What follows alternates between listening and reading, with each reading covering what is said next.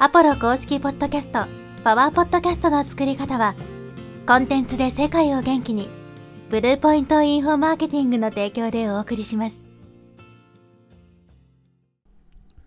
はい、えーこんにちは、ポロです。今日はですね、パソコンで聞いてる人は結構いるという話をしていきます。ポッドキャストというと、まあ僕もそうですけど、ほとんどの人はやっぱりこうスマホのアプリで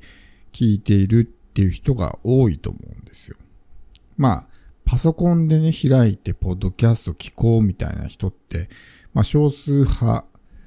であることはね、確かに間違いないんですけど、アナリティクスを見るとですね、僕まあ2つポッドキャストチャンネルあるんで、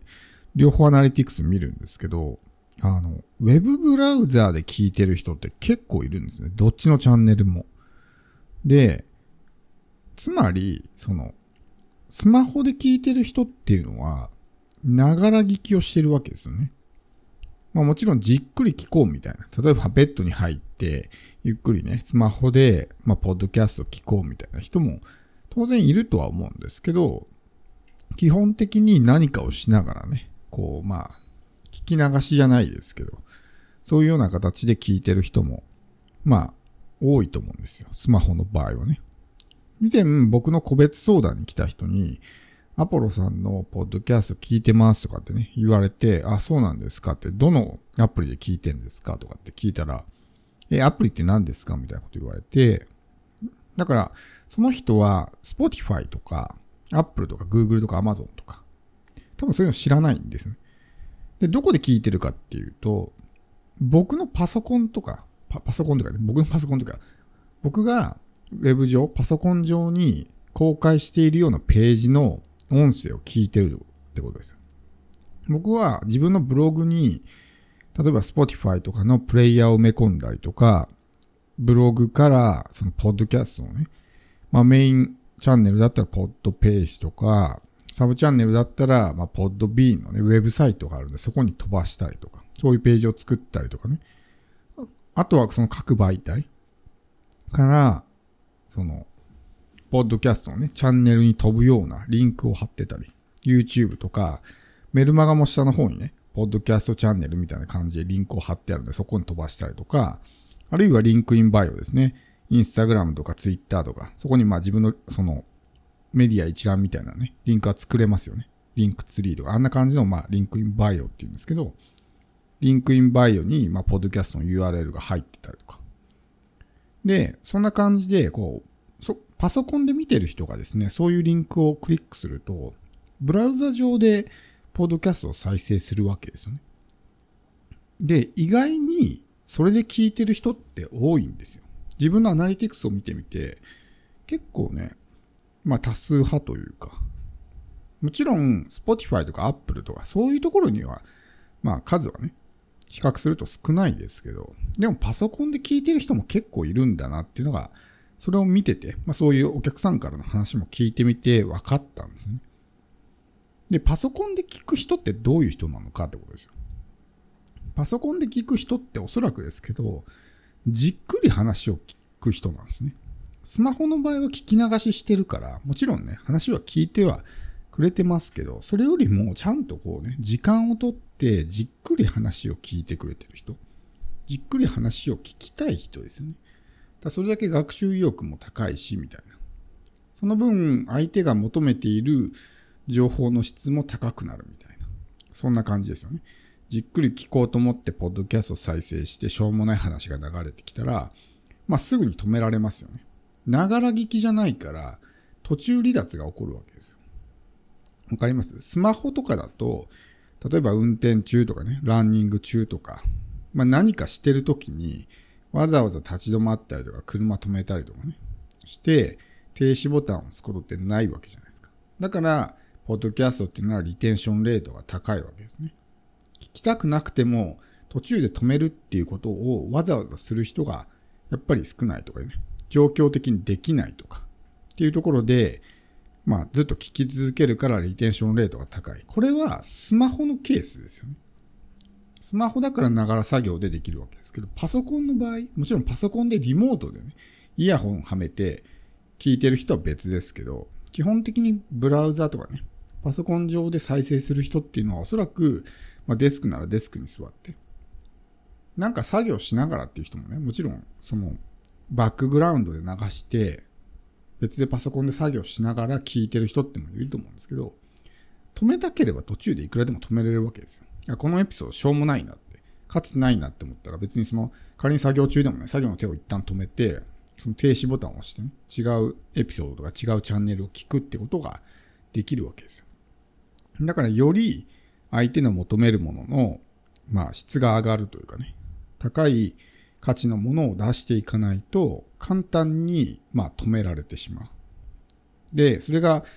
2、3本エピソード聞いて、あ、このチャンネルしょうもないな、役に立たないなって思ったら、もう聞くのやめたってなるわけですね。だから、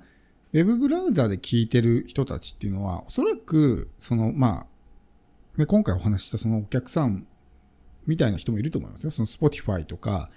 Apple とかの存在を知らないとかってね。単純にポッドキャストってなんかそういうウェブサイトにいっぱい音声が上がっていて、それをポッドキャストだって思ってる人もいるから、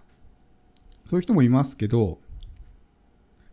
Spotify とか Apple とかを知っていたとしても、パソコンで聞きたいって人もいるわけですよね。だから、そういう人っていうのは、本当にこ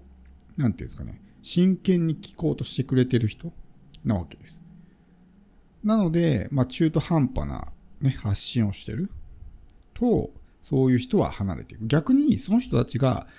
聞いてくれるようになると、まあ、すごく濃いお客さんにリーチできるわけですね。それだけ真剣に聞こうとして。だって、ながら聞きできるものをわざわざね、パソコンで聞いて、じっくり聞こうってことはね、それだけ情報を感度が高いというかね、少しでも自分の吸収できるものを吸収しようっていう意欲が高いからそうなるわけですよ。だからそれだけ濃いお客さん。だからその人たちの期待に応えることができれば、高い信頼を獲得することができるし、まあ、非常に質の高い見込み客の集客にもつながるということです。なので自分のまあ、ポッドキャストのね、その、アナリティクスを見てもらって、ウェブブラウザーの人がどれぐらいいるのかっていうのはね、ぜひ、まあ見てみてほしいんですよ。大抵まあ、Spotify、Apple、Google、Amazon ぐらいがね、来てると思うんですけど、おそらくウェブブラウザで聞いてる人も一定数いると思うんですよ。結構僕最近見ると、ウェブブラウザの方がね、まあ、あの、Amazon とか Google とかよりも上に来てたりすることがあるから、もう本当に多いんだなと思って。それこそそのポッドキャストって、まあ音声を聞くっていうことが、なんかそのパソコンとかね、使ってる時でも、そういうので聞く人が増えてきたんだなっていうふうに思うわけですね。で、まあこの Web ブラウザの、まあ、アクセスとかね、増やすためには、やっぱり自分のメディアでそういうポッドキャストのね、プレイヤーを埋め込むとか、ポッドキャストのそういう、まあ、Spotify とかでもいいですよ、別に。あの、専用のウェブサイトとか作んなくてもいいから、自分の Spotify なら Spotify のそのチャンネルのページに飛ぶようなリンクを貼っとくとか。Apple でもいいんですけど、Apple だと Android ユーザーがね、開けないとかってなっちゃうから。それはあれですよ。もちろんブログに埋め込む場合も、結局ブログをスマホで読む人とかもいるから、やっぱりその汎用性の高いというかね、ユニバーサルに聞ける Spotify の方が無難であるのは間違いないですけど、やっぱりその自分の別のメディアで、そのポッドキャストにね、飛ぶようなリンクを貼っておくと、やっぱりそういうね、パソコンとかで聞いてる人とかもそういうのにこう聞きに来てくれるわけです。パソコンでブログを読んでくれてる人とかがね、そこにプレイヤーがあったらね、再生してみようとか、そこからその人のチャンネルに飛ぶようなリンクがあったら、ちょっとこれ見に行ってみようかなとかってなったりとかするわけですよね。でもそれをしなかったらその人たちを取りこぼしてしまうことになるんで、まあ自分のそれぞれのメディアでそういうような感じでリンクを貼る。SNS とかでたまにシェアしてもいいわけじゃないですか。こういうエピソードをね、公開しました、みたいな感じ。あるいはメルマガとかで送っても、メルマガって結構パソコンで読んでる人も多いから、メルマガに、ポッドキャストのリンクを貼ると、パソコン上で再生しますみたいなことが起こるわけですね。パソコン上で再生してる人ってのはじっくり聞いてくれる人が多いんで、自分の話がより相手にね、こう、聞いてもらいやすくなるとかね、全部聞いてくれるみたいな。ながら作業とかだと集中力が散漫になってるから、一部こうね、流されちゃったりとか、相手がこう集中しないと、あれ今何言ってたっけなみたいなことが起こったりしますけど、パソコンとかだとちゃんと聞いてくれるのね。全部話が聞いてもらうとか。まあそういったことが起こるんで、まあ、この Web ブラウザーのリスナーも意識してやっていくと、すごくね、えー価値の高いポッドキャストになっていくんじゃないかなと